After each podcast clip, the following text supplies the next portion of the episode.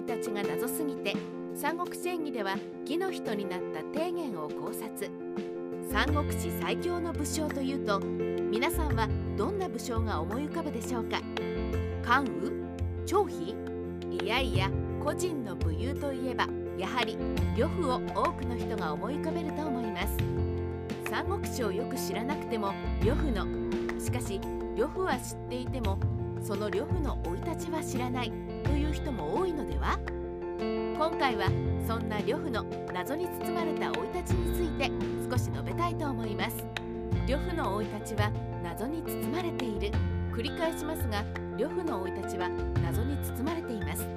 というのも序盤だけとはいえあれだけのインパクトの強い呂布。実は生い立ちだけではなく青年さえも不明なのです。幼少期からのエピソードの一つもありそうですがそれもなし。唯一分かっているのは兵州で獅子を務めていた丁元に仕えていたということ。そしてその頃からその凄まじい武勇から大変重用されたということだけです。つまり呂布のスタートとは生まれではなくこの提言からとも言えます。そこでこの提言についてもう少し見ていきましょう。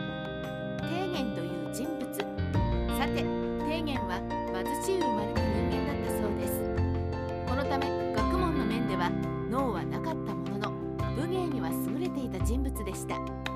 性格は粗野で気質は軍人。しかし武勇の面では優れていて自ら先頭に立って戦う人物でもありました。政治面では優れなかった提言ですが呂布や長領を見出した人物でもありそういった面では人を見る力はあったと言っても良いでしょう。提言自身は霊帝家臣董卓と仕える人物を変えていき最終的に皇帝に立てる人物で董卓と意見が合わずに対立。その後は呂布に背かれて殺されて配下ごと董卓に吸収されて終わります。なんだか見ていてちょっと三国志演義の呂布に似た人物ですね。さてここまでで三国志演義の提言と違うと驚いた人もいるのではないでしょうか。そこで三国志演義の提言も比較として見ていきましょう。三国志演義では義父になった提言。三国志の提言と三国志演義の提言の最大の違いは呂布の義父として描かれている部分です。またここでも董卓と対立しますが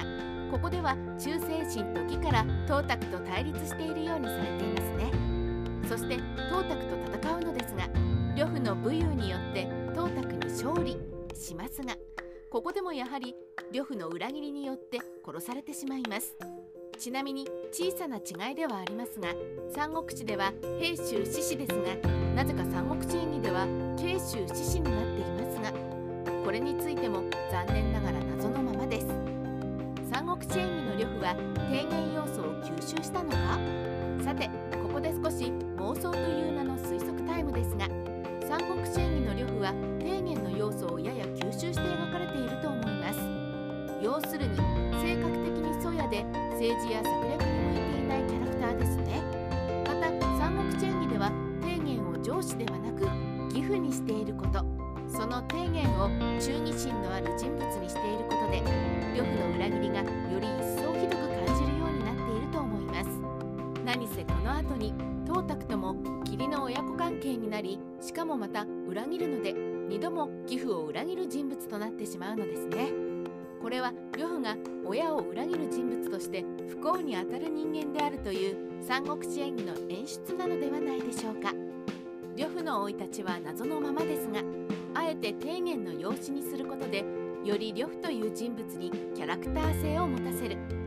良いイメージではないにしろここで呂布の人物像をしっかりと演出しているというのがやはり三国志演義の巧みな演出